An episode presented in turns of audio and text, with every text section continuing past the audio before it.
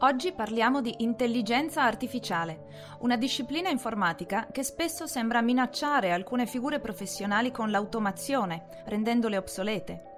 Per contro, però, si può già osservare come l'intelligenza artificiale stia creando nuove figure professionali, il compito di alcune delle quali è proprio quello di immaginare nuove figure professionali da inserire in un mondo penetrato dall'intelligenza artificiale.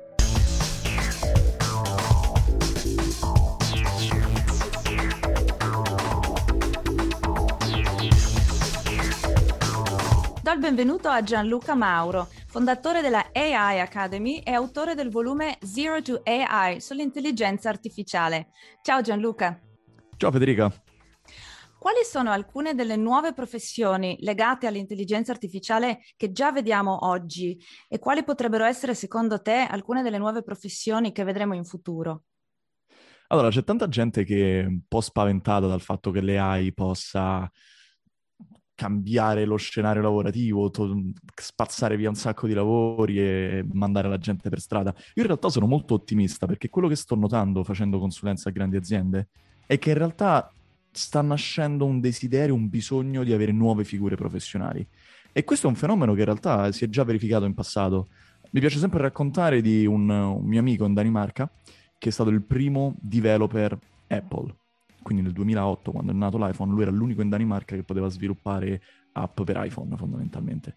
E lui mi racconta che ai tempi tutta la parte di sviluppo di un'app era fatta da lui, cioè quindi non c'era un project manager, non c'era un UX designer, non c'era uno UI designer, c'era soltanto lo sviluppatore, c'era soltanto il developer. E adesso con l'intelligenza artificiale stiamo passando da quella fase in cui c'erano solo i data scientist a una fase in cui le aziende si rendono conto che hanno bisogno di queste figure ibride, mi piace chiamarle, cioè gente che ha magari conoscenza di, del business di una determinata azienda, ma che conosce anche abbastanza l'intelligenza artificiale da poter far funzionare le due insieme. E quindi nello specifico sto vedendo tanta necessità di AI project manager, quindi project manager specifici per progetti di AI, per una nuova professione che all'estero chiamano AI evangelist, quindi un qualcuno che conosce le AI e va in giro nell'azienda a cercare di, cercare di trovare use cases e tanti altri lavori che magari non hanno ancora un nome ben preciso, ma che svolgono questa funzione di portare le AI in azienda e facilitare il lavoro di tutte queste aziende che vogliono utilizzare questa nuova tecnologia. Quindi le figure chiave legate all'intelligenza artificiale oggi mi sembra che siano figure il cui compito è quello di immaginare nuovi use cases da cui poi esatto. emergeranno altre eh, competenze ancora. Esatto, quello che ho notato è che tanti anni fa, tanti, insomma 5-6 anni fa, quando le AI cominciava a diventare un po' più mainstream, le aziende tendevano ad assumere tecnici e si aspettavano che assumendo, non lo so, un 5, 6, 7, 10 data scientist poi magicamente sarebbero nati progetti di valore. In realtà si sono resi conto che un data scientist alla fine ha soltanto degli strumenti, una persona che sa costruire un qualcosa, ma se vuoi veramente dare valore all'azienda, hai bisogno di trovare progetti che possono effettivamente aiutare un'azienda, un'industria più, nel, più in generale, a creare cose di valore. E un data scientist non è spesso la persona adatta a fare questo, perché è un tecnico, hai bisogno di qualcuno che ha una conoscenza dell'azienda, una conoscenza dell'industria ed è in grado, come hai detto tu, mi piace questa parola che hai usato Federica, immaginare quali possono essere questi campi di utilizzo. C'è bisogno di visionari, cioè siamo in un momento esatto. in cui eh, c'è il grande potenziale di questa tecnologia che non abbiamo ancora esplorato appieno, ci vorranno chi lo sa quanti anni, e, e, queste figure sono quelle, sì, che vanno a esplorare questo potenziale.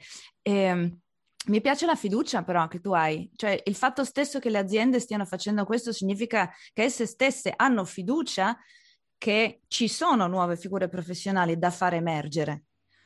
Assolutamente, ma io questo lo sto notando proprio nelle aziende per la quale faccio consulenza. Um, quando iniziavamo a fare dei progetti tanti anni fa, c'era il manager che chiamava me o qualche altro data scientist e noi ci mettevamo lì, guardavamo i dati e cercavamo di tirar fuori qualcosa che avesse senso. Adesso per ogni progetto io chiedo sempre, e mi impunto, eh, non faccio partire il progetto se non ho questa figura, di avere un domain expert, cioè un qualcuno che è un esperto del problema. Per esempio, facciamo un, problema, un progetto per HR, eh, quindi per gestire talenti, eh, curriculum, eccetera. Voglio un esperto, un'esperta, ma anche due magari, di HR, di risorse umane. Facciamo un progetto sull'energia? Voglio una persona che sta dentro il, il plant a gestire i motori di un'azienda facciamo un progetto, eccetera, eccetera, per andare, poter andare avanti all'infinito. Però questa figura intermedia, diciamo, un qualcuno che può fare da, da ponte tra me, il tecnico che smanetta e scrive il codice, e l'azienda, secondo me è fondamentale. Ad oggi veramente non faccio partire un progetto se non ce l'ho una figura chiave in un, in, in un team. Provo a farti questa domanda che però forse potrebbe cambiare da azienda ad azienda.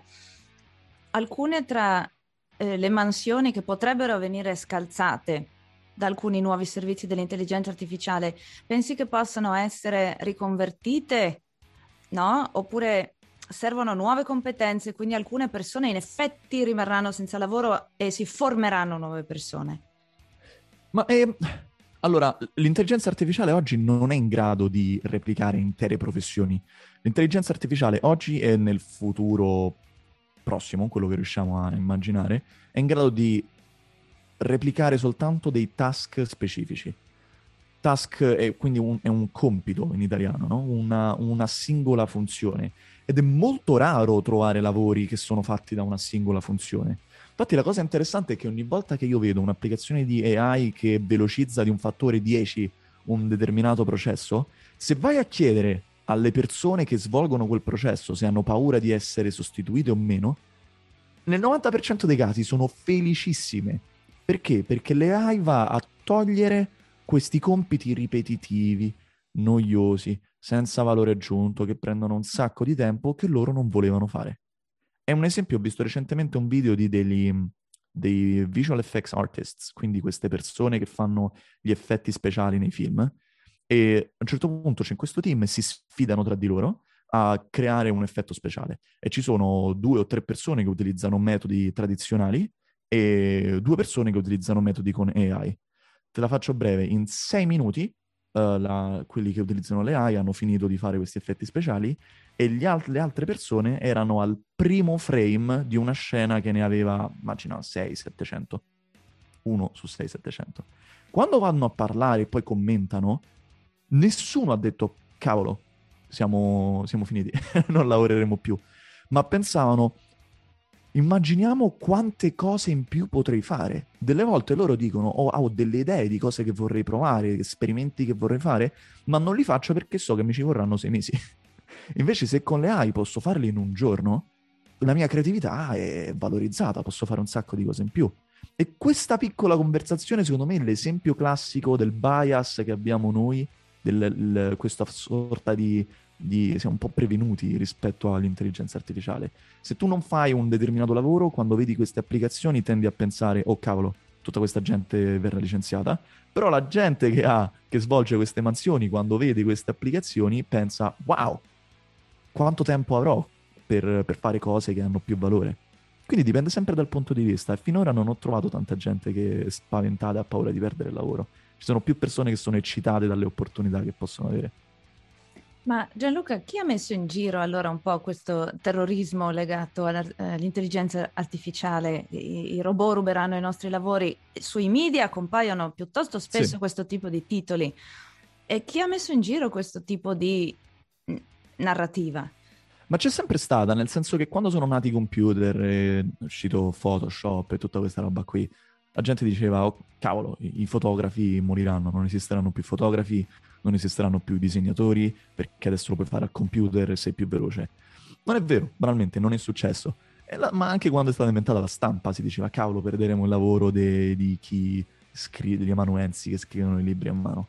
Eh, sì, loro hanno smesso di fare quel lavoro, ma quanti altri sono stati creati? Cioè, nel corso della storia l'uomo è sempre, sempre stato un po' pessimista nei confronti di nuove tecnologie Uh, secondo me nel caso dell'intelligenza artificiale c'è un problema in più, che il, nome stesso, intelligenza artificiale, sembra veramente un qualcosa che possa sostituirci e renderci inutili. I film non fanno un ottimo lavoro nel rappresentare quello che l'intelligenza artificiale può effettivamente fare, vediamo Terminator, film di questo tipo, questi scenari distopici.